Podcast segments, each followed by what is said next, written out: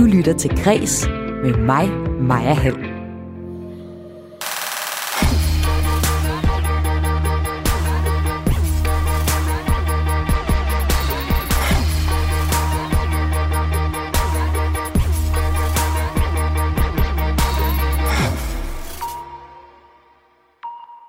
Ældre japanske kvinder dansende i sølvfarvet diskotøj og en gammel sparkedragt.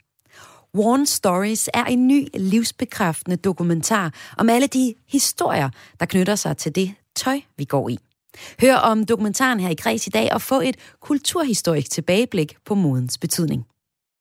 Koreograf Liam Scarlett døde samme dag, som han blev fyret fra det kongelige teater på grund af krænkelser. Hvordan skriver man en nekrolog over en, der er anklaget for uacceptabel adfærd? Det taler jeg med informationsteaterkritiker om. Du kan også høre, at kvindelige kunsthåndværkere er kommet styrket, jeps, styrket ud af corona. Jeg hedder Maja Hall. Velkommen til Kres.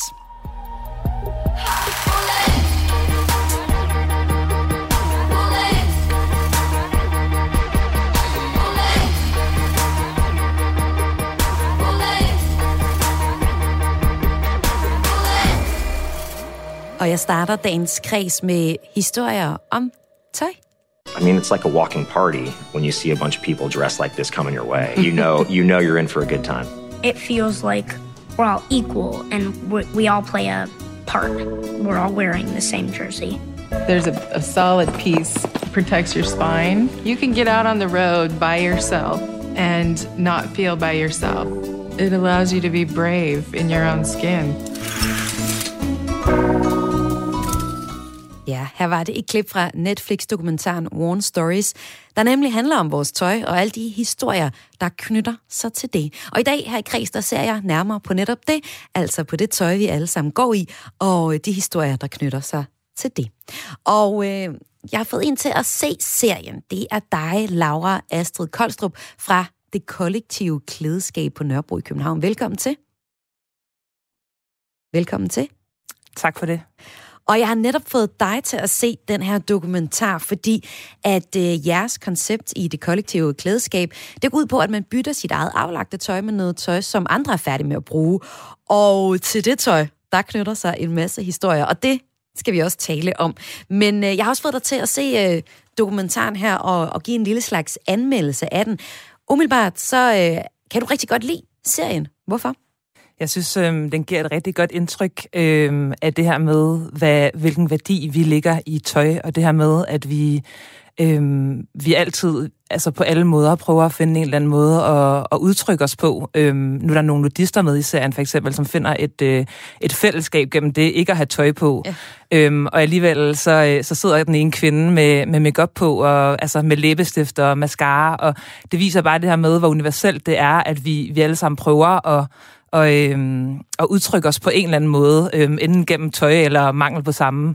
Øh, så jeg synes, den, den giver et, et, et, et godt indtryk af, øh, hvordan, hvordan, øh, hvordan det her med tøj og den her personlige, det her personlige udtryk øh, hænger sammen, og er, er et universelt, øh, altså noget, der går på tværs af, af alle mennesker. Ja, fordi om man ved det eller ej, så tager man jo hver dag et eller andet tøj på. Og øh, i Warren Stories, der møder vi så forskellige eksempler på, hvordan folk går op i deres øh, tøj. Fra dem i øh, læder på motorcykler til ham, der har fundet et fællesskab med andre, som også elsker at gå i høje hæle. Jeg synes, øh, det er en rigtig fin... Det er ikke, jeg synes ikke, den er så dyb som... Øh, men jeg kan se, at du har set mere af serien, end jeg har. Altså, du ser øh, flere tematikker øh, læst ind i den, når du, når du for eksempel nævner hende, den nøgne, der så alligevel tager make op på. For det er jo ikke noget, hun fortæller om. Men øh, du ser et ekstra lag også. Øhm, men for tilbage til serien, der er så mange rigtig livsbekræftende og sjove og skæve mennesker i det her, øh, i første afsnit i hvert fald øh, af serien, der er det her nudist-tøj, der hedder, en nudistpar, der hedder tøj. Der er en øh, pige, der elsker vintage-tøj, og der er en kvinde, der finder en helt perfekt kjole til sin bedstemors begravelse. Men din favoritscene, og det forstår jeg virkelig godt, det er den her. Hanna, dul, te,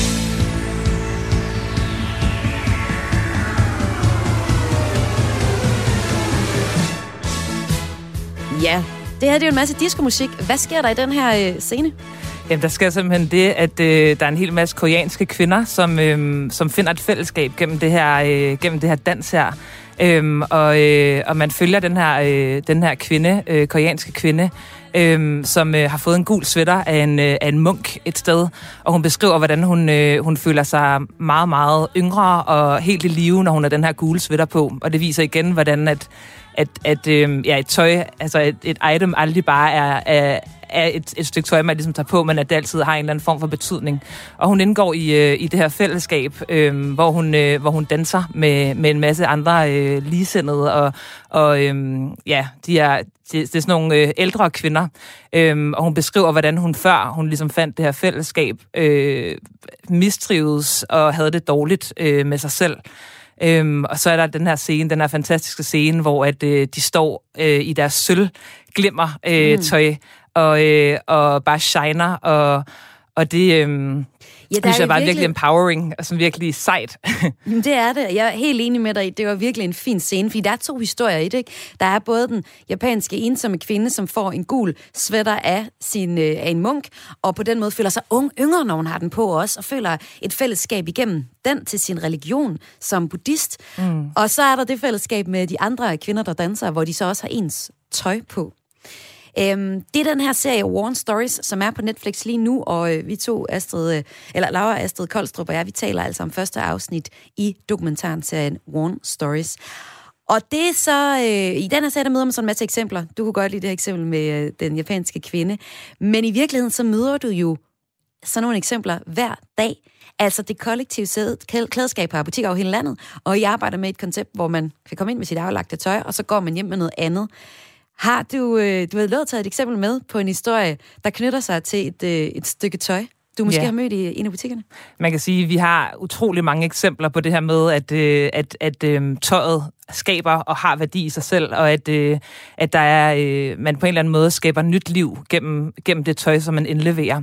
Øh, men det eksempel, jeg har, har valgt at tage med, det var øh, et eksempel, hvor et af vores medlemmer øh, kom ind med en, øh, en Hugo Boss kjole, og det skal lige siges, at, at øh, vi tager imod alle mærker, så det er ikke, altså det, at det Hugo Boss er ikke repræsentativt for vores øh, koncept nødvendigvis. Øh, men, øh, men hun kom ind med den her kjole, øh, Hugo Boss kjole, som, øh, som hun havde ret svært ved at skille sig af med, som hun kaldte for diskokuglen. Mm. Øhm, og det at se hende stå der bag disken og have svært ved ligesom at skille sig af med den, fordi den jo både havde affektionsværdi gennem det levede liv, hun, hun havde, men jo også havde kostet rigtig mange penge, så det også på en eller anden måde altså, føltes som om, at det var et økonomisk tab.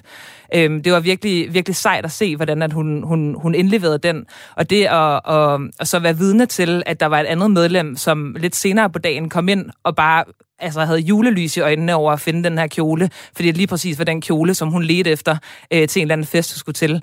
Øhm, det er det, der gør vores, vores arbejde i det kollektive klædeskab super meningsfuldt og virkelig, øhm, virkelig givende, øh, fordi vi har den her kontakt, og vi ser tøjet leve videre. Vi, vi fortæller historierne øh, til hinanden og gennem medlemmerne, og medlemmerne er gode til at, at dele de her historier med hinanden. Men øhm, hvorfor ville hun aflevere kjolen, når hun var så glad for den? Hun, øh, hun følte, at den ligesom havde, øh, havde tjent sit formål. Mm. Øhm, den, øh, hun, hun havde ikke et, et, et job længere, hvor hun skulle bruge den kjole, og hun, øh, hun mindedes alle de aftener og, og gange, hun havde haft den på. Øhm, og den havde ligesom tjent sin tid i hendes klædeskab. Og man kan sige, det er også det, som, som vores, øh, vores koncept gør. Det her med, at øh, det er alt det guld, som folk har hængende i skabene, som, øh, som, som de giver videre til andre. Øh, og, øh, og det er ikke, det er ikke sådan, altså vi, man kan sige, vi er, vi er, vi er genbrug, ja, men, men vi er også mere end det, fordi vi også fortæller en historie gennem, gennem, øh, gennem tøjet øh, og gennem medlemmerne. Øh, så øh, ja. Ja, så tøjet det har en historie, når det bliver afleveret hos jer, i hvert fald nogle af, af stykker tøjene og stykker, stykker af tøjet. Og, øh, og andre har selvfølgelig ikke nogen historie. Det er jo bare, ja, nogle gange så er det jo bare et stykke tøj, der ikke lige passede, som man vil aflevere til jer. Ja. Men hvordan oplever du så, at der er, at der er et, et fællesskab? Det var kun dig, der oplevede den historie, at Hugo Boss-kjolen fik nyt liv. Der er et fællesskab på, på flere forskellige måder. Man kan sige, at vi har den her Instagram-profil, hvor vi er, hvor vi er ret aktive, og hvor, vi, øh, hvor medlemmerne er gode til at lægge tøj eller billeder af, af dem i noget nyt tøj ud, hvor et folk så skriver, ej, det er min gamle, og min gamle kjole, eller min gamle jakke, og den er jeg så glad for at se på, på et andet menneske, fordi jeg fik den ikke brugt. Mm. Øhm, og så er der det her fællesskab, som foregår inde i alle butikkerne, øh, altså over hele landet, hvor at, øh, hvor at, at vi som, som medlemmer, eller alle medlemmerne, ligesom løfter hinanden og, og, øh, og rådgiver hinanden og støtter hinanden i forhold til, hvilket noget tøj de ser godt ud i. Øh, og der, der bliver også skabt et mod, øh, og det er også det, jeg ligesom, den, en parallel, som jeg også vil drage til, til den her Warren Stories. Der bliver, dræbt, øh, hvad det, der bliver lavet et, eller der bliver sådan skabt et, et, øh, et mod øh, til at, at ture og, og øh, prøve noget nyt af og lave, altså test, test nogle ting af, som man ellers ikke, øh, ellers ikke vil gå i normalt, fordi det er gratis. Man afleverer tøjet igen, hvis det er, at, man ikke, øh, hvis det er, at den der kjole ikke lige sidder, som den skal, og så er der et nyt medlem, der får, der får glæde af den. Så tøjet er hele tiden i cirkulation, øhm, og det er også det, som er med til at skabe de her fortællinger og den her sådan, følelse af meningsfuldhed, både for os, som arbejder i det kollektive klædeskab og har de her butikker, men også for medlemmerne. Og når øhm. nu siger du medlemmer, så er det for simpelthen, fordi man, man køber sig ind i konceptet, det kollektive klædeskab, hvor ideen er, at alle medlemmerne ejer det samme tøj, og at man så har mulighed for at bytte sit tøj til noget andet. Så i stedet for at gå ud og købe nyt tøj, så kan man øh, få noget fra et andet medlem øh, af det kollektive klædeskab. Ikke? Lige præcis, lige ja. præcis. Ja, så man betaler et medlemskab på 169 kroner om måneden, øh, og så får man øh, altså point, øh, point for det tøj, som man indleverer, og det er simpelthen vores valuta.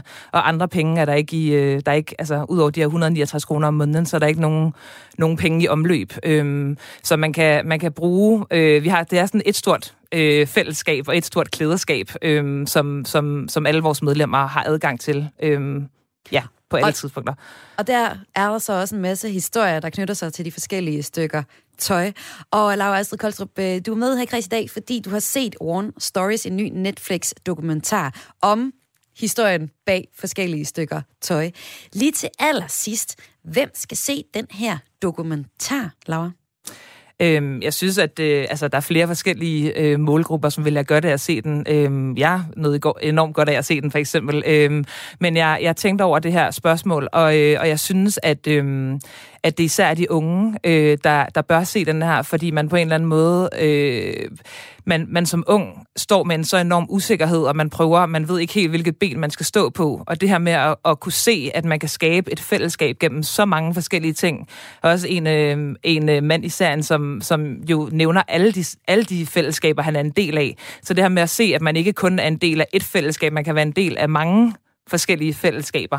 Øh, det, det tror jeg kan sådan give en eller anden form for trøst eller en ro øh, for unge mennesker, og at man, man kan skrælle alle de her lag af. Øh, at øh, man, man, øh, man ikke behøver at være noget bestemt. Man kan være lige præcis den, man er. Og det synes jeg, at serien viser øh, på fineste vis, at, at man kan, og man, der er plads og, og, og mulighed for at være lige præcis den, man har lyst til at være. Laura, det var en rigtig fin afslutning ved det, så jeg vil sige, Laura Astrid Koldstrup, tusind tak, fordi du var med i Kreds i dag. Selv tak. Og Laura Astrid Koldstrup kommer altså fra det kollektive klædeskab på Nørrebro i København. Et koncept, der er under hele i hele landet, og jeg havde inviteret Laura med til at se serien Warn Stories, som du finder altså på nævnte streamingtjeneste Netflix. Og i dagens program, der dykker jeg lidt ned i det her med alle de stykker tøj, som har en his- historie for os. Senere i programmet, der øh, kigger jeg nærmere på det tema, Tøj har nemlig altid været med til at definere, hvem vi er som mennesker. Det forklarer en forsker, og så giver forskeren et perspektiv på kulturhistorien, hvad har der været af store nedslag om, øh, hvad mode har betydet for vores historiefortælling. Endelig genåbner museerne. Men det er så ikke lige alle, der får lov til det. Smith, forsangeren Morrissey, er gæsteoptræden i The Simpsons, og det er han rasende over. Og så er kvindelige kunsthåndværkere en af de meget få grupper af mennesker, der har haft gavn af corona. Her får du det skarpeste snit i dagens nyheder om kultur. Og vi begynder med en lille fanfar for kunsten.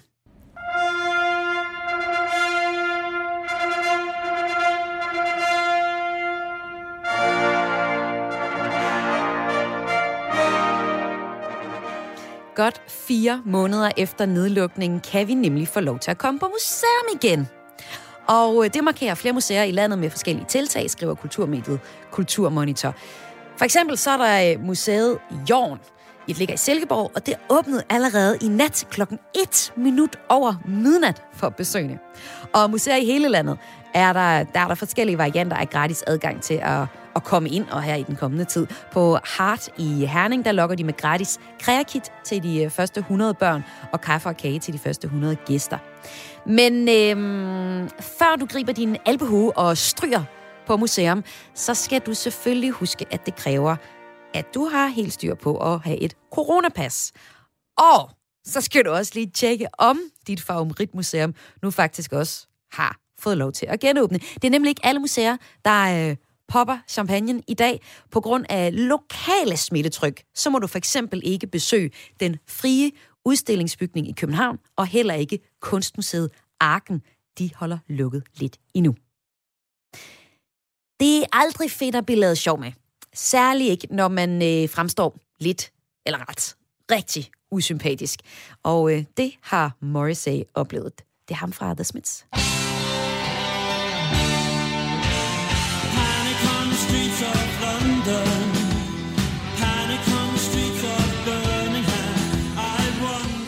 Ja, det her det er The Smiths, hvis tidligere forsanger Stephen Patrick Morrissey er blevet rigtig vred over en karikatur af sig selv. Og øh, det er den snart 32-årige animerede sitcom The Simpsons, der har sat pisset i kog flere gange, og nu med en karikaturtegning af rockmusikeren. Det er sådan i søndagens afsnit, som hed Panic on the Streets of Springfield. Ja, som vi ligesom hørte her, Panic, sangen også med The Smiths.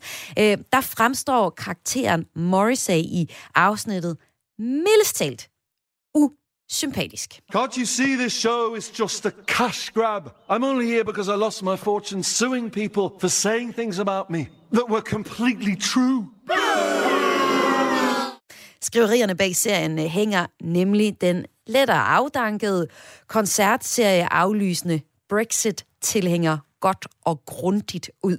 That's right. I hate the foreign coming to this country and taking our jobs, sleeping with our men. But you're a foreigner. And you took the job of sad, washed up rock star. Ja, hører man her først Morrissey-karikaturen sige. Og øh, så der, han er sådan tegnet med maven hængende ud over buksekanten, så meget lidt flatterende. Og den her karikatur, den har fået Morris' manager til tasterne på Morris' fanside, hvor han er godt og grundigt rasende. Han skriver, det er overraskende, hvordan det er gået ned ad bakke for The Simpsons i de seneste år, kunne man læse på hans Instagram, eller på hans øh, Facebook-profil. Og øh, så får mediernes dækning af afsnittet også lige et par sviner med på vejen. Men også for Morrissey selv er det unægteligt gået ned ad bakke. Det må man altså bare sige. Han har mistet masser af fans ved blandt andet at være erklæret tilhænger af det britiske anti-EU og anti-islam-parti, der hedder For Britain. Et parti, som selv den britiske højrefløjspolitiker Nigel Farage har kaldt en flok nazists and racists. Ja. Yeah. Der er ingen tvivl om, at coronanedlukningen har været, øh, har været taget på kulturlivet. Men for en gruppe har covid-19 faktisk betydet fremgang. Hurra! Og det er for de kvindelige billedkunstnere. Kulturmediet øh, Kulturmonitor skriver, at Billedkunstnernes Forbund og Brun Rasmussen melder om et stigende marked under coronaen. I øh, 2020 det blev endda faktisk rekordår for Aktionshuset, som især har oplevet større interesse for kvindelige kunstners værker. Både i, øh, i form af kvinder fra 1800-tallet, men også for samtidskunstnere som Annette Harbo Flensburg, Trine Søndergaard og Katrine Raben Davidsen. Så tillykke til dem. I fredags meldte det kongelige teater ud af balletten Frankenstein bliver aflyst. Stykket skulle have været spillet i foråret 2020, men på grund af oplysninger om, hvad teateret kalder uacceptabel adfærd fra koreografen bag forestillingen, så valgte teateret at droppe forestillingen. Ifølge en pressemeddelelse har britiske Liam Scarlett nemlig udvist krænkende adfærd over for flere personer på det kongelige teater under et prøveforløb i 18 og 19. Lørdag landede så en tragisk nyhed. Scarletts familie oplyste, at den 35-årige britiske koreograf er død. Og nu velkommen til dig, Anne Middelbo Christensen, teaterkritiker og balletanmelder ved Dagbladet Information. Du har så skrevet Liam Scarletts nekrolog i avisen. Velkommen til dig. Tak skal du have. Det kan være svært i ikke at spekulere på, om der er en sammenhæng mellem den unge mands død og den her fyring. Og øh, altså, ærligt talt, øh, Anne, da, da jeg skulle fortælle nyheden her i kreds, så var det virkelig svært for mig at finde de helt rigtige ord for. Vi kan jo hverken, altså, vi hverken må eller kan lave en sammenhæng mellem fyringen og, og døden. Og hvordan du har forholdt dig til det, det skal vi også vende. Men først, for os, der slet ikke kender ham og ved noget om billet, kan vi ikke lige tage den fra bunden. Hvem var ham her, Liam Scarlett? Liam Scarlett var en ung og sindssygt talentfuld koreograf. Han var øh, balletkoreograf, koreograferede altså til klassiske balletdansere med tåspidssko og høje spring øh, og masser af pirouetter og med mange mennesker, mange dansere på scenen. Han øh, var englænder og var uddannet øh, på Royal Ballet School og blev optaget i Royal Ballet, hvor han så var danser, indtil han i midten af 20'erne fandt ud af, at han skulle hellere bare koreografere, så han stoppede med selv at danse. Øh, og det er ikke særlig mange dansere, som også har det her koreografiske talent.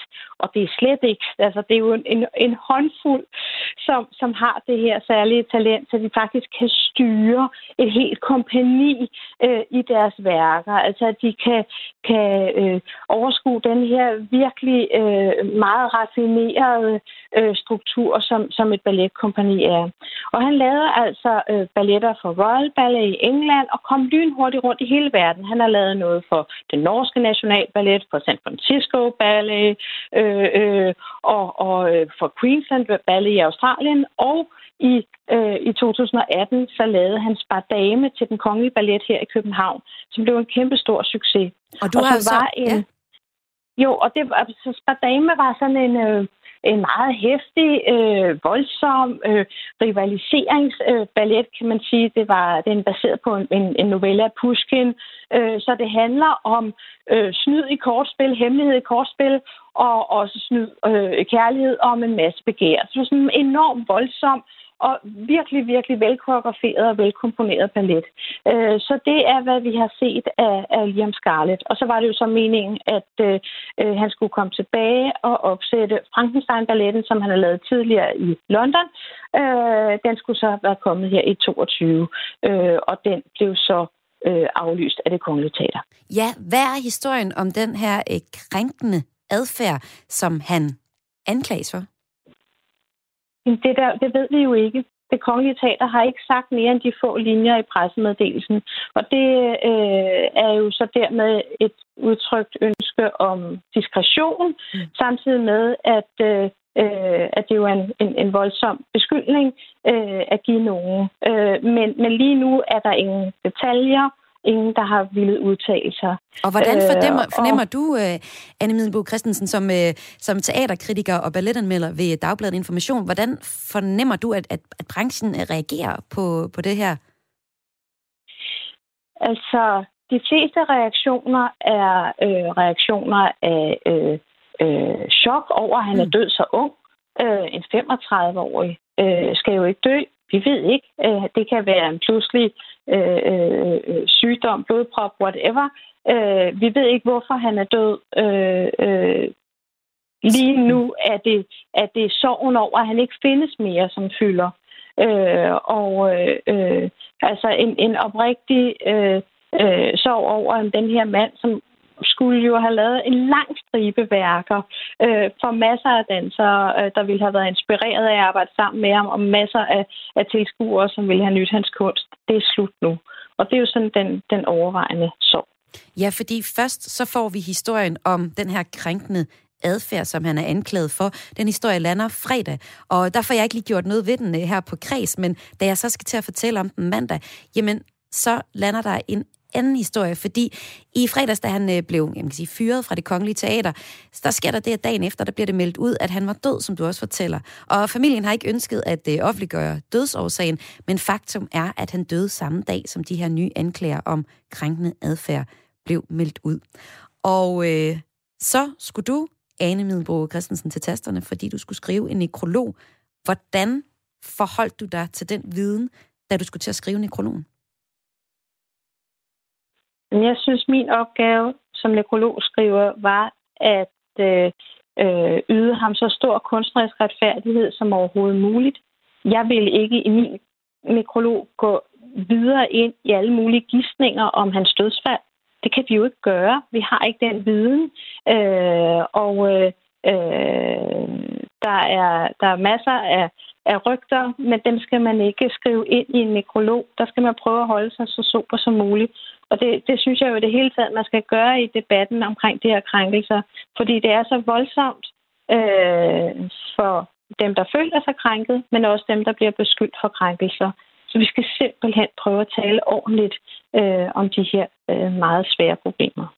Og jeg er sikker på, at, at mange gerne vil tale ordentligt om det, men jeg kan også mærke, at jeg selv har svært ved at finde de rigtige ord, fordi muligheden for selvmord er på en eller anden måde en elefant i rummet i den her historie. Fordi uden konkret viden om, hvad der ligger forud for, hans, for årsagen til øh, dødsfald, det kan være, som du siger, en blodprop, øh, han er død af som 35-årig, så er det Ja, så er det svært ikke at nævne det, som mange tænker, jamen, at der måske kan være selvmord involveret i det, når dødsfaldet sker øh, lige efter, at han bliver fyret på grund af, af krænkende adfærd. Hvordan undgår du undgår det helt at skrive det ud af nekrologen? Jeg forsøgte at fokusere på hans, øh, på hans kunst. Mm. Øh, det er klart, at der er en øh, øh, i kølvandet på krænkelses øh, beskyldninger og sager, der er der en masse skam. Øh, og vi forbinder i vores kultur skam med noget, som kan få en til at begå selvmord. Men det kan vi jo ikke få til at, vi kan jo ikke komme til at konkludere, at det også har været tilfældet her. Øh, men øh, men, men øh, løsredet fra denne her øh, meget, meget sørgelige sag, så synes jeg jo, at det er enormt vigtigt, at vi netop får flere ord for disse ting øh, og at øh, øh, vi i vores tid med med medier, som ikke blot er en radio og tv-radio som denne her, og tv-aviser, men jo også i høj grad af alt det, der, der deles øh, og foregår på de sociale medier, mm. der er udskamningskulturen voldsom. Og øh, det må vi også i talsætte. Og tak fordi du var med her til at fortælle om øh, ja, fortælle historien og også om, hvordan du har arbejdet med den. Tak fordi du var med, Anne Middelbo Christensen. Selv tak. Tak for det måtte. Altså teaterkritter ved kritikere ved information. Og øh, med til at fortælle hele historien om Liam Scarlett, der døde fredag, øh, og gjorde det ja, så dagen efter, at det kongelige teater meldte ud, at øh, hans opsætning af Frankenstein var aflyst på grund af anklager om krænkende adfærd. Du lytter til Græs med mig, Maja Hall. Og nu vender jeg tilbage til dagens tema om tøj i forbindelse med den nye Netflix-serie Worn Stories. Woke up late, got sleep in my eyes. I looked to the closet for my latest disguise. My granddad always told me it's the clothes that make the man. And honestly, I've told him that I'm using them. Ja, her hørte vi et klip faktisk. Øh, musikken fra Warren Stories og de der lyde, det var øh, eksempler på tøj, der kom ind på billedsiden i den her dokumentar. Fordi Warren Stories er en ny dokumentar på Netflix. En rigtig livsbekræftende en af slagsen, der handler om det tøj, vi går i, og de fortællinger, som tøjet gemmer på. Og Marie Riggels Melchior, Mel Melchior, velkommen til dig. Nu skal jeg lige skrue op for dig. Velkommen til. Tak skal du have. Marie Rigels Melchior, din favorithistorie i den her nye øh, serie, det er en gammel sparkedragt. Og den skal vi lige høre en bid om lige om lidt. Og Marie, jeg har inviteret dig med, fordi du er lektor i europæisk etnologi ved Københavns Universitet. Og så har du også skrevet bogen Dansk på mode, fortælling om design, identitet og historie i omkring dansk modeindustri. Og der skal vi tage nogle øh, nedslag fra netop den historie. Men Lad os lige tage sparkedragshistorien allerførst, din favorit her, ikke? I save a lot of things. You save everything. I tend to save everything. Some things I can't believe that I saved. I brought you home in this from the you hospital. You brought me home in this? Yes. So this is like the first thing you ever wore. Ja, Marie Riegels Melchior. Hvad er det for en historie, vi hører her? Ja, det er jo en rigtig, rigtig rørende historie, og måske en også, jeg tror, mange genkender, eller måske har oplevet, oplevet noget lignende. Men det er det her, hvor der er den her mor, der øh, står over for en anden vortende mor, øh, som er hendes datter, mm. og så har hun den her øh, sparkedragt med, og så hun fortæller, det, det, det er den, du havde på, eller den fik du på som det første stykke tøj, da du blev taget hjem øh, fra hospitalet. Og hun har, altså moren har jo så gemt den her, og nu bringer den frem, fordi den anden er en vortende mor. Og det, det, det bliver jo bare sådan på en eller anden måde essensen af de her one stories med, at, øh, at tøj er, er noget, der har er betydning. Det er også noget meget kulturelt. Det er, altså, vi har den her tradition for, at vi, vi klæder os på. Øh, og det skal vi nok være meget glade for i et eller andet forstand. Ikke? Øh, men, øh, og, og det bliver der, der lægger minder ind øh, i tøjet, som nu bliver det her minde, som man ser i situationen i, øh, i afsnittet, hvor, hvor man altså ser den her, gud, er det mig? Var jeg så lille? Øh, mm. og, og man kan jo nærmest så gå videre selv, ikke, med måske ens egne erfaringer, og man tager det op, og man dufter til det, og der måske kommer en erindring fra en duft i det tøj, der øh, man har haft på et tidspunkt, eller man kender nogle andre, der har haft på, eller, eller lignende. Ja, jeg tænker og, i hvert fald med det samme selv hvorfor gemte jeg ikke min søns første stykke tøj? Ja. ja. Men jeg gjorde faktisk det, at den første lille strikhue, han fik på, den gav jeg videre til en veninde. Så på den måde kunne det leve videre, så hendes ja. første barn kunne have den på. Men man, altså med det samme, man ser den her dokumentar, så får man bare lyst til at selv at tænke på tøj, der har haft en, en der har en, en betydning for en selv. Og jo så nok også er med til at definere, hvem vi er. Hvordan det?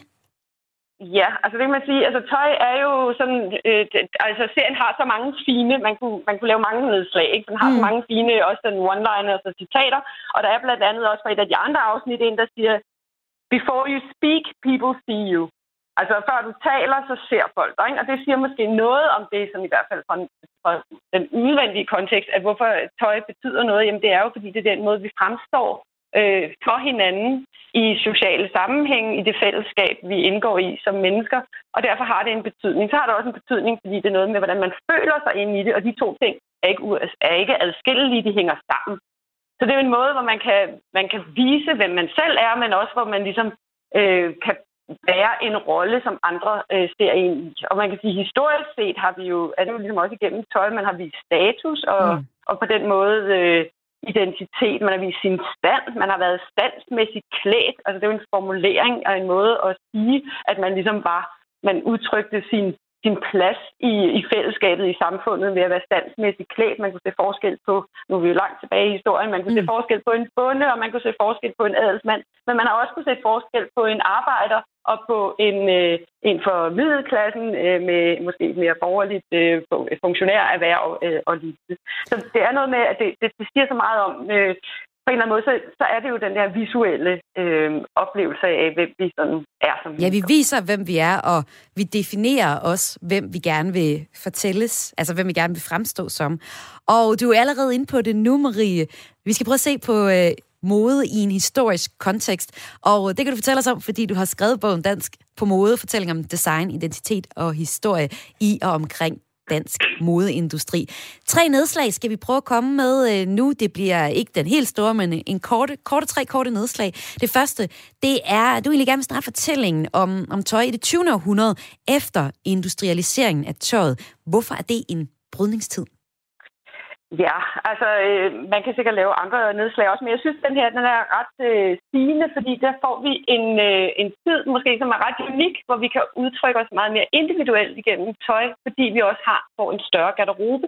Og for, hvorfor får vi en større garderobe? Det skal jo også blive muligt, og der skal vi jo ligesom have det massefremstillet tøj, og tøj, der bliver en, en rimeligere artikel. Man kan sige, man kunne også udtrykke sig selv, sin stand og så videre øh, førhen, men man havde en meget mere begrænset garderobe, så jeg, jeg ser det meget som, at der ser et stort skift. Og det er særligt, når vi kommer øh, omkring 2. verdenskrig og derefter, hvor øh, vi får ligesom udbredelsen af det massefremstillede tøj, at vi får bunende, mere bunende garderober, og altså også en mulighed for at, at udtrykke os mere individuelt, øh, og hvem vi ligesom gerne, hvordan vi gerne vil fremstille os. Og det handler så også om noget kulturelt, noget med, at der sker nogle skred i samfundet, som, altså alting hænger jo som regel sammen. Men der sker også de her øh, skred i samfundet med, at øh, der er nogle normer for, hvordan man kan være klædt, der bliver gradvist sådan opløst, og det gør det blandt andet ved, at man får en kategori, man egentlig ikke har haft før i sin garderobe, som hedder fritidstøjet. Mm. Altså at, øh, at man ligesom får, øh, man, man man får mere tøj, dybest set, ikke? Ja. som man klæder om. Og det, øh, det er blandt andet noget af det, som den danske modeindustri og andre modeindustrier i andre steder i verden også går meget op i. De vil jo gerne sælge lidt mere. Og jeg går øh, også det er meget op i det, vil jeg sige, at have øh, fritidstøjet. Hvis, og førhen øh, havde man ja. ja. måske også noget fritidstøj, men så var det ikke en nyt tøj og ikke noget særligt tøj, så var det bare det gamle slidtetøj. Som, Ja, okay, som den, den hænger jeg man nok lidt skiftede- fast i, må jeg indrømme. At som det man så... skiftede om til. Ja. Ja. Men, øh, men her der giver det sådan mere det der med, at du skal have noget, noget mere sporty, mere afslappende. Mm. Mm. Øh, og, ligesom, øh, og så får du mere en, en større, kan du sige, får en større klaviatur, eller du kan sige en palette, og ligesom kunne udtrykke dig igennem øh, på det her tidspunkt. Og det er så ligesom øh, det første nedslag fra historien om moden, og det er så nok det nedslag, jeg hænger lidt fast i. Jeg er stadig ved at finde ud af, hvad mit fritidstøj helt skal være. Om det skal være andet end noget gammelt slidt tøj. Hvis vi så tager andet nedslag, der springer vi op til 50'erne og 60'erne. Hvad sker der helt konkret her? Jamen, det er jo nok øh, lidt det, og så kunne man sige, at mit første nedslag burde jo nok have, hvad hedder det, øh, sagt mere også, øh, altså ligesom det, der var før, og så det, der kommer efter, ikke? Fordi det er, det er jo den der periode, at fritidstøjet kom. ikke? altså før det, så er det mere, at du har en begrænset garderobe, der meget er øh, bundet til at, at være dit, øh, dit, som barn, så, er det, så har du dit skoletøj og dit legetøj, og så øh, altså tøj til at have på, når man leger. Øhm, og så har du øh, som øh, en voksen, så vil du have dit arbejdstøj, og så har du dit pæne søndagstøj. Og så er det så, at vi får den her større garderobe øh, i 50'erne og, og 60'erne. Og så, når vi bevæger os videre i, øh, i, 60'erne, i 60'erne, så, så sker der jo også nogle store normbrud og nogle opgør med øh, borgerlige værdier, og vi, vi kender det jo sådan mest det spektakulære i sådan, i sådan en anti... Øh, borgerlige kultur, i, som hippier blandt andet repræsenterer, og en mere frigjort måde at klæde sig på. Og så bliver igen hele rammen for, hvordan man kan udtrykke sig, den bliver ligesom videre også for folk, der ikke nødvendigvis er så meget med i den ideologiske kamp, men, men vi får en, en større føler af, at vi kan klæde os mere øh, frit. Selvom vi stadigvæk kan have en meget øh, klare retningslinjer for, hvordan vi går klædt på arbejde. Dels via uniformer, eller dels ved, at der er nogle øh, retningslinjer på den arbejdsplads, øh, vi er en del af. Og nu det der med retningslinjer, ikke? Fordi nu skal vi til det tredje nedslag, som er i dag, altså når vi lige tager den her øh, tre nedslag fra øh, historien om moden. Der er vel ikke særlig mange retningslinjer tilbage? Altså er alt ikke tilladt modemæssigt nu? Ah, det, er sådan et, øh, det er jo et rigtig godt spørgsmål, og man kan sige, jo, måske et eller andet sted. Eller er det kun på godt, papiret, at der alt er tilladt? Ja, I det er virkeligheden? måske lidt mere noget, en, en, en måde, vi godt kan lide at tale Ja. om det på. Ja, ja, okay. Øh, men, men, men i praksis, så, øh, så, så kan vi selv gå rundt med nogle, øh, med nogle begrænsninger i noget, hvad vi synes er ok. Mm. Øhm, og så kan vi også møde jo igen på en arbejdsplads, kan der være retningslinjer for, hvordan man som frontpersonale skal, øh, skal være påklædt. Øhm, eller hvor øh, der kan også være selvfølgelig også uniformering findes jo også, i den grad også i øh, hospitalsvæsen og Mm, ja, andre øh, funktioner. Så, så vi kan ikke på alle tidspunkter gå klædt, som vi vil. Men vi har en større frihed til det, og det synes jeg også, serien viser jo også ret interessant. Nu er vi jo selvfølgelig i en amerikansk kontekst, men den åbner jo med det første afsnit, der handler om dem, der øh, om fællesskab, men dem, som handler så om dem, der faktisk vælger tøjet fra. Ja, altså dem, der nudister. bor i, øh, i den her nudist, øh, øh, hvad hedder det, øh, fællesskab. Og, mm. og, og det, det bliver jo sådan helt ekstremt ligesom at sige det, og de ser det som en meget, meget stor befrielse, at de ligesom kan gøre det helt ekstreme og tage, tage tøjet af, og, og, og, eller bare have det på, de har lyst til. Øhm, så, så det kan jo godt lade sig gøre, men det kan jo lade sig gøre i nogle meget, meget øh, snævre øh, rammer, at man kan være så, så fri, som de, det de viser.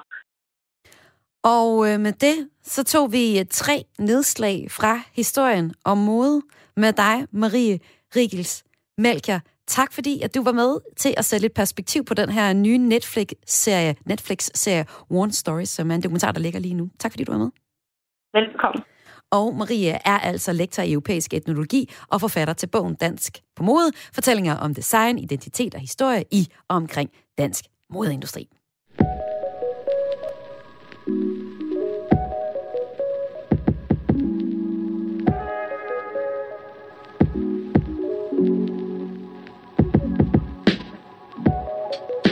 Mit navn er Karoline Kjær Hansen.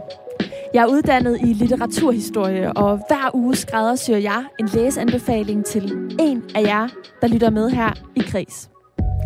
Bogreolerne de er nemlig sprængfyldte med karakterer, som alle kan relatere sig til på den ene eller den anden måde. Og det får altså bare skuldrene til at tænke sig 5 cm, når man oplever, at man ikke står alene med det, der kan føles som et stort problem. Har du kærestesover, coronakuller eller svært ved at falde til i din nye by? Uanset hvilken situation du står i, så har jeg et forslag til en bog, der kan lindre dine følelser, og måske endda gøre dig lidt klogere på dig selv. Skal det være lige præcis dig, jeg kommer med en anbefaling til, så smid en sms afsted med det samme til 1424. Husk at begynde den med R4, eller send en mail til kreds radio4.dk, hvor du fortæller lidt om din situation. Mailen staves kraes radio4.dk.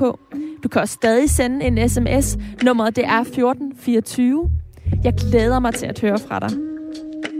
Og det er i morgen, at Karoline Kjær Hansen, vores brevkasseredaktør, kommer ind og kommer med en skræddersyet anbefaling til en af jer, og du kan stadig nå at skrive ind.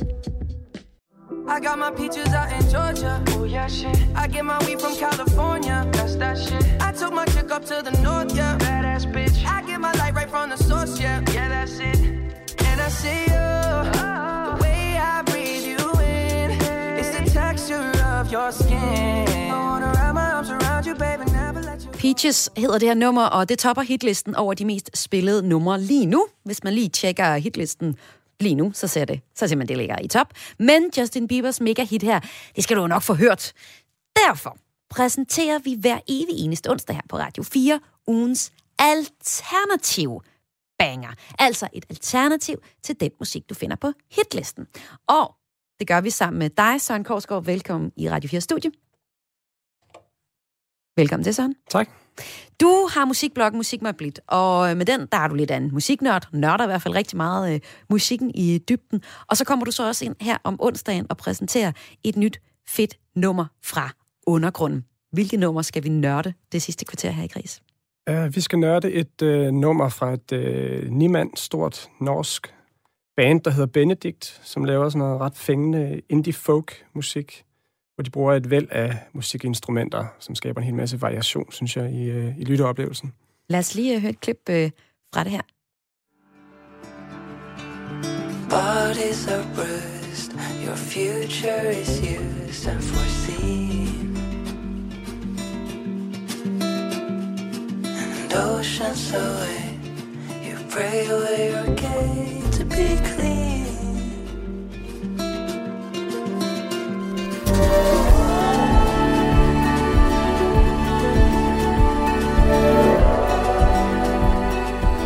Benedict med Purple and Green. Hvorfor har du taget det nummer med som ugens alternativ banger? Øh, det har jeg, fordi at jeg synes, at øh, det er en sang, som demonstrerer bandets evne til at veksle ret ubesværet sådan mellem øh, sådan en ret øh, varm og intim øh, lyd, som man måske kunne høre her i starten af klippet, og så, og så øh, en mere fyldig, højstemt, sådan fællessangsorienteret lyd, hvor der er fuld orkester på. Øh. Og så synes jeg, at øh, de formår at skabe sådan en, øh, en skøn, delikat, nostalgisk stemning igennem harmonier, de harmonier, der er, og, og den tekst, der er. Og så er det jo, som du siger, et ni-mand stort band fra Norge. Altså, ja. hvem er Benedikt? Det er et stort band. Jamen, det er... Et stort band, ja. ja, det må man sige. Øh, jamen, det er, en, det er en, en gruppe venner, som har kendt hinanden i mange år, øh, mm. helt tilbage fra gymnasietiden. Øh, de er ledet af en øh, fyr, der hedder Hans Olav Sætum, som, øh, som ligesom er, er den, der er den, øh, den, den primære musikant i bandet. Han, han spiller in, øh, mange instrumenter, han synger øh, også øh, primært, og han øh, skriver sangene og producerer dem. Øh, ja, og det, det er band, som, øh, som lige har udgivet et, et, nyt album, som er ret fint.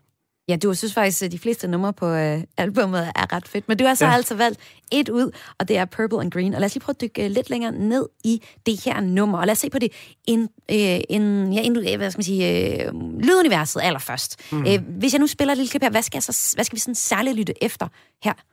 Øh, man skal lægge mærke til alle de forskellige instrumenter, der er. Altså, der er både øh, bass, trommer og en akustisk guitar, som der jo er i, i, i meget musik, men derudover er der også stilgitar og banjo, sitar, cello, violin, harmonika og sav.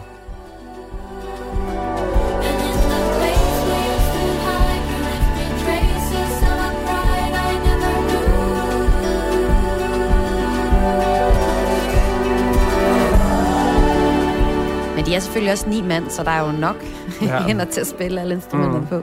Vi hører også en meget øh, fin vokal lige øh, på det her øh, stykke. Hvad, hvad, hvad handler teksten egentlig om på det her nummer? Øh, jamen, teksten handler om en hovedkuls forelskelse, som, øh, som øh, forsangeren han har haft, øh, og han ikke rigtig ved, hvordan han skal handle på sine følelser. Det skal siges, at han er gået på sådan en, øh, en kristen friskole, mm. øh, hvor fysisk intimitet, det var, det var sådan ret tabubelagt, så, øh, så det er også lidt i det lys, at teksten den skal forstås, at det er på en måde for sådan forbudt øh, kærlighed. Okay. Øhm. Og det er jo, og der, det har han så skrevet den her personlige øh, tekst om, og det er jo både ham, der skriver teksten, og, også, øh, og så er der også en forsanger, og det skal vi selvfølgelig også lige høre om. Men, men hvorfor er hans vokal egentlig interessant i, øh, i nummeret her? Øh, jamen, øh, den er sådan, øh, den er ret sådan viskende i det. Den er meget mm. tæt på, på mikrofonen, og det gør, at den sådan, øh, kombinationen af, at den er viskende og meget tæt på, det gør, at den, øh, jeg synes, det skaber sådan en intim og fortrolig stemning, øh, og som er ret fint. Jeg synes, det, det minder lidt om at sidde sådan, øh, rundt om et lejrbål med nogle gode venner, øh, sådan en sommeraften, og så er der spontant en, der hiver sådan en akustisk guitar frem og begynder på en, på en, på en sang. Lad os lige øh, høre det sted, hvor du særligt kan høre den her viskende stemme fra Hans Olav, der er forsanger i bandet. She stared into my eyes, made me pay the price and run. Steady as a rock, she'll surely outlive the sun.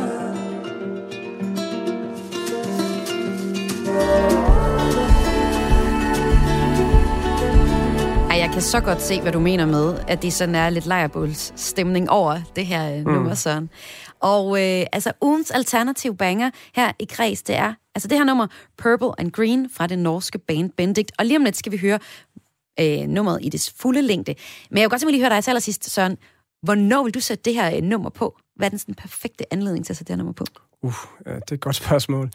Uh, det kunne være sådan en, uh, en, uh, en søndag morgen, hvor man lige skal, skal vågne. Det starter stille og roligt mm. uh, med sådan, uh, den her intime lyd, og så sådan vokser det også i lyden og bliver sådan mere sådan højstemt og fælles, fællesskabsorienteret, synes jeg, i, i hele lyduniverset. Og det, det er lige før, man kan se sådan en, en solopgang, der, der sådan, uh, er ved at stige over horisonten imens. Og er resten af albummet også sådan? Ja, mere eller mindre. Altså, mm. det, veksler, det veksler selvfølgelig en smule, fordi der er så mange øh, instrumenter, musikinstrumenter i, i spil. Øh, men det har helt den her nostalgiske øh, følelse hele vejen igennem, øh, som jeg rigtig godt kan lide. Og albummet hedder Dream Balcony, så der ligger måske også bare noget i, den, i det navn, at ja. det er sådan et drømmende mm. album, man får her med øh, Benedikt. Bestemt. Ja.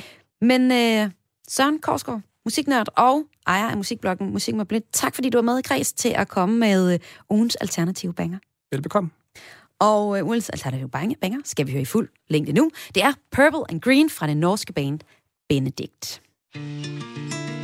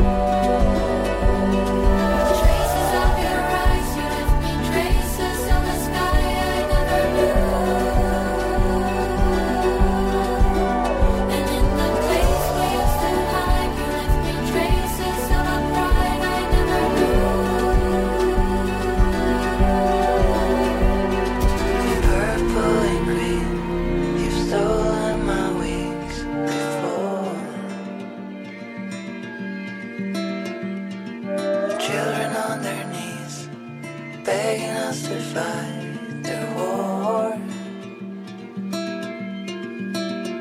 before it dawn.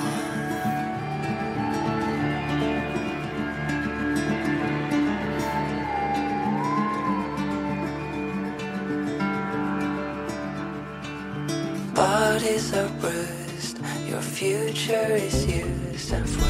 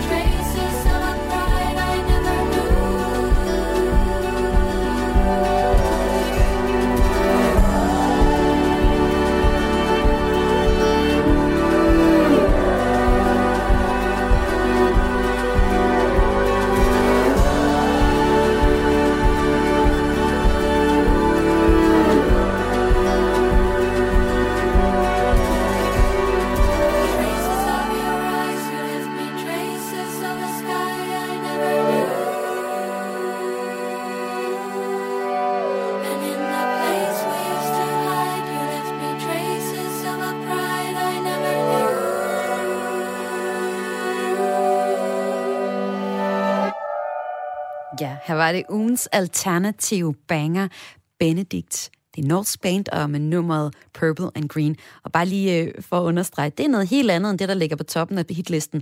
Det er nemlig ham her. I got my peaches out in Georgia. Oh yeah, shit. I get my Og så alligevel ikke. Der er noget af det samme over det. I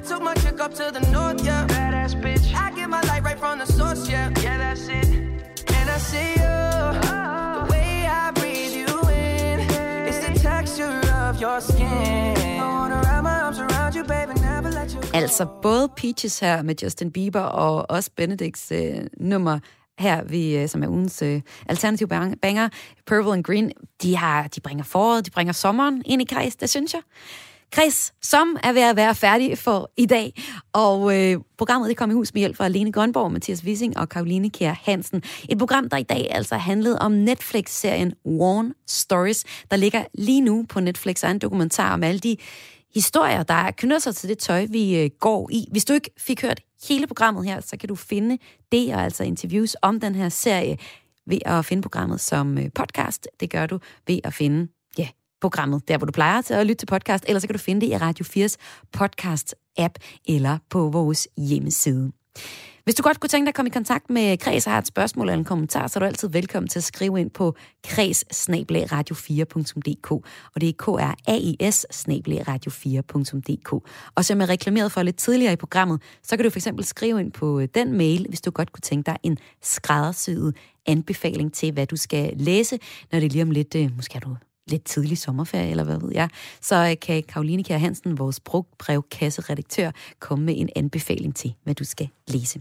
Kreds sender hver evig eneste dag her på øh, Radio 4, og i morgen, hvis du øh, tuner ind igen, der kommer programmet til at handle om tatoveringer. Det gør den, når jeg ser nærmere på portrætprogrammet Under Nålen, som netop er rykket ind her på Radio 4. Det er et program, hvor Tony Scott og Tue Bladel taler om eller taler med kendte mennesker om deres tatoveringer, og på den måde får de så nogle nye spændende historier ud af de her øh, kendte mennesker. Det skal jeg tale med Tue Bledel om i øh, morgen. Han vil fortælle, hvordan tatoveringer kan være en kilde til at lære folk bedre at kende, og han er altså den ene halvdel af portrætprogrammet under nålen. Du kan også øh, komme på besøg hos en tatovør, hvis du tuner ind i morgen. Der øh, skal vi forbi tatovøren Sinners Inc., der beretter om de sjoveste, de vildeste og de skøreste tatoveringer i butikken. Og så fortæller de os lidt om, hvordan man uddanner sig i faget. Og øh, fredag, der er der et øh, fredagspanel her på Radio 4, hvor du kan glæde dig til at høre Anne Markvarsen, der er festivaldirektør for Spor. Du kan høre musiker Christina Holgersen, der er aktuel og også forfatter Heidi Kølle Andersen, der også er aktuel. Men det er altså først på fredag. Det var alt for Kreds for i dag, og lidt om, hvad der kommer de næste par dage. Du må have en god eftermiddag.